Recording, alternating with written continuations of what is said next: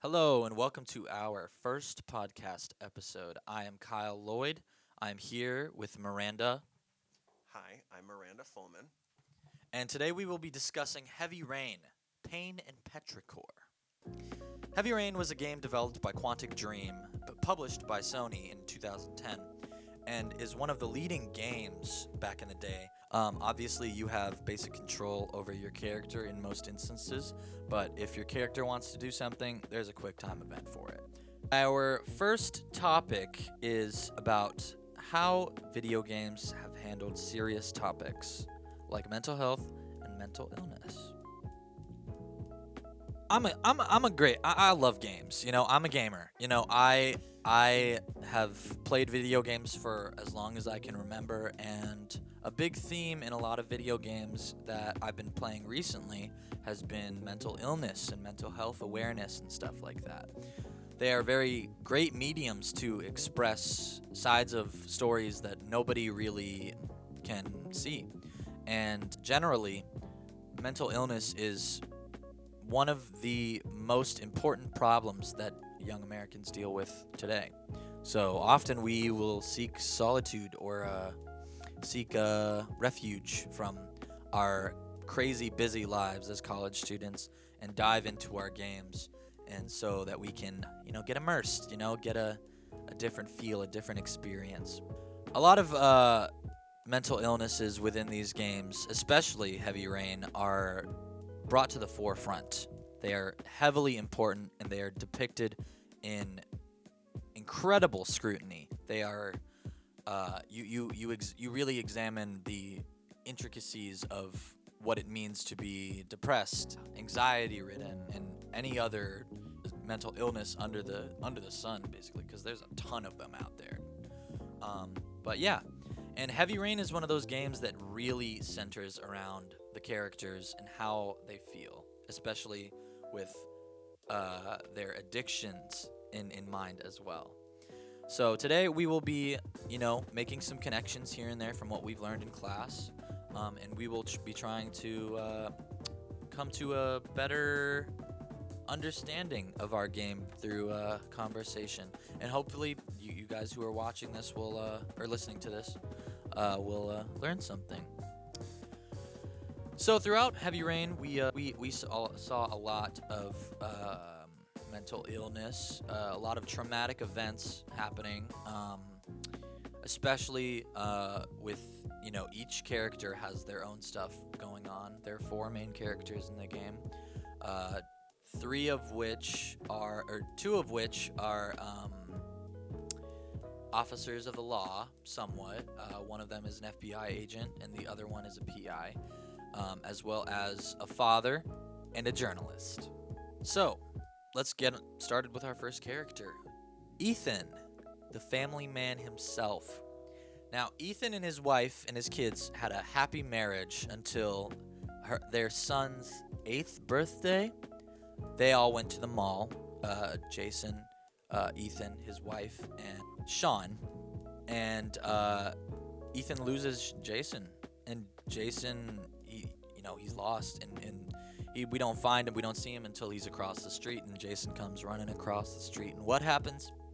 He gets flattened. He gets absolutely wrecked.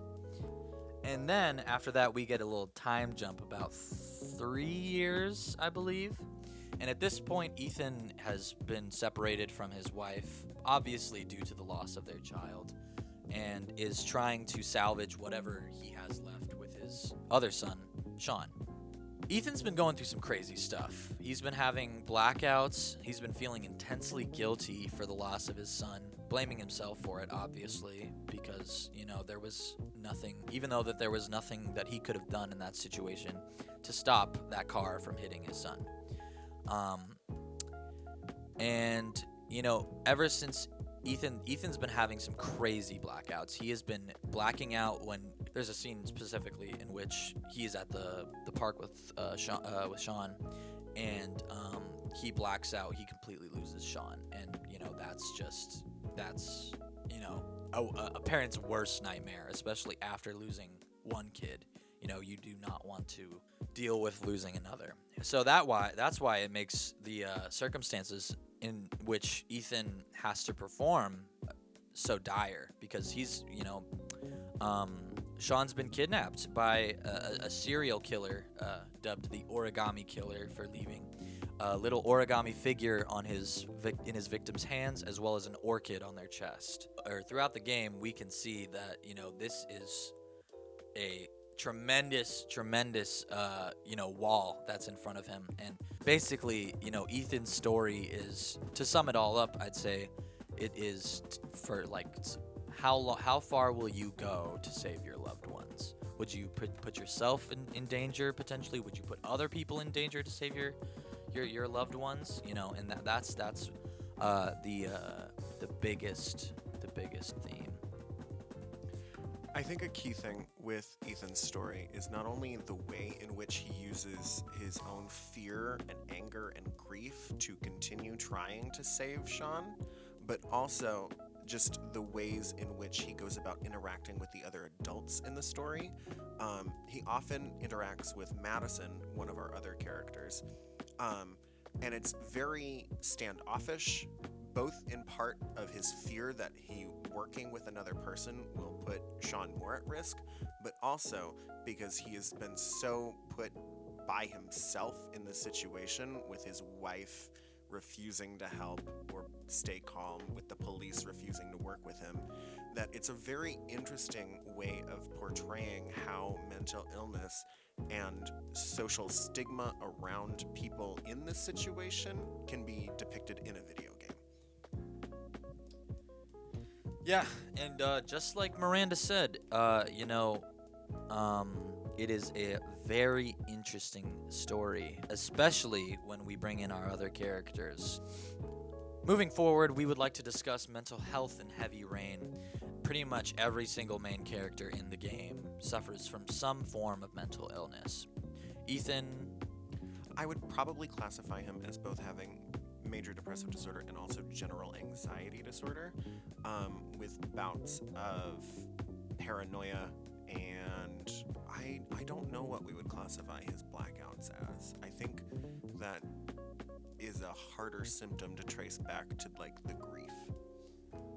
it is one of the focal points of the games. The blackouts are, you know, a uh, serious indicator, and they they have a lot of in- illusion within them to uh, the main story, and they provide that, you know, Ethan is Ethan is central to this story. You know, he doesn't want people to believe that he's the the person that they think he is, which is a bad father. You know.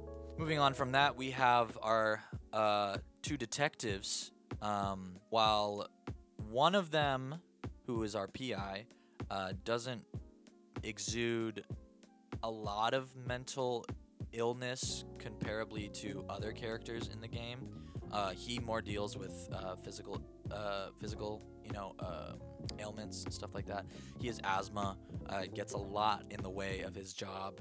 Um, there are multiple instances in which uh, we have th- there are fights with other characters, you know, that involve QuickTime events, and he is just, you know, dying at the end. Another one of our our other little FBI man, um, he is uh, one of those people that has high anxiety. We feel, um, and he, uh, you know, he he struggles a lot to operate under um, stress, as well as having his own drug addiction, which greatly interferes with his work, as he cannot go a certain amount of time without it, um, uh, without you know shaking, uh, getting dizzy, um, you know the whole nine miles. You know he's he's going through withdrawals basically. Um, and our last character has some crazy, crazy dreams. Um, you know, she, she's probably an insomniac. So, uh, are these depictions good depictions? I'd say so. to get a little academic in this because this is a class project. Um, in one of our research articles called graphic depictions portrayals of mental illness in video games by samuel shapiro and Merrill Rotter they quote another group of, of theorists. Hyler gabbard and schneider proposed six predominant stereotypes of mental illness in cinema. The rebellious free spirit the homicidal maniac the female patient as seductress, enlightened member of society, the narcissistic parasite, and the zoo specimen. I think a very key thing in this game is that they aren't necessarily depicted as tropes beyond our main antagonist, the origami killer. He's obviously being portrayed as, you know, a homicidal maniac because he is a serial killer preying on children, particularly. Um, I would classify most of our characters in the rebellious free spirit in a way because they tend to go around um, the standard like law enforcement. Like our FBI agent, um, he tends to work with the police, but is willing to step in when things aren't going the way that he wants them to. And our PI completely circumnavigates the law the entire game um, because he believes that he can find the killer better and faster than the police can. And now, after we've covered this, we will be moving into our second part, covered by Miranda, our subtopic two the narrative and aesthetic sadness in Heavy Rain. Heavy Rain is a game that is filled with ambiance and small little pieces of just sadness baked into it. It's very aesthetic in its approach. The art style is very gray and gritty and dark, almost akin to like film noir. And at the same time, its story is centered around both real issues and somewhat popularized issues in film and media, specifically like a murder mystery or a, a killer investigation. Um, I think truly where Heavy Rain shines is in its approach towards sadness as a narrative aspect. Um, in one of our other articles, Narrative Design of Sadness in Heavy Rain by Nelson Zagalo, he is quoted as stating Sadness emerges as a response to the ending of a relation with something we cared about. The more we care about something, the more intense the sadness will be, the death of a loved one being the most intense because of its irreversibility. In Zagalo's opinion, Heavy Rain utilizes the attachment rupture passivity method in order to evoke sadness in players by getting players attached to characters through empathy, rupturing that attachment through harm and or death, and then forcing the player to face the event passively, removing their control from the situation. It is a story game first and foremost, which allows you to pull yourself back and sit in the emotions. Another quote from that article is The rhythm in Heavy Rain is slow due to the emotional objective of the game. The action is fully paced by the interactivity proposed by the game. Everything is balanced to take the player down to passivity, to almost non activity, obliging him or her to take the time to feel the emotional experience the game is proposing.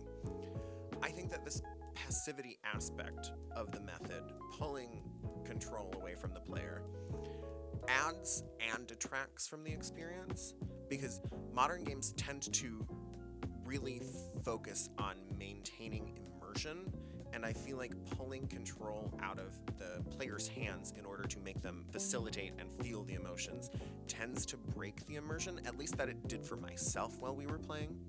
I also really quickly want to cover other smaller things that are in the narrative, such as depictions of religion and mental illness. During our playthrough, um, we came across a character who was very much religious to the nth degree in a way that is almost stereotyped by depictions of schizophrenia, the, the religious fanatic, essentially. Um, and I think that that was probably the worst depiction of mental illness in the game because of the fact that you had two opposing viewpoints of the situation being the police lieutenant that your character is working with and the FBI agent who is helping the investigation.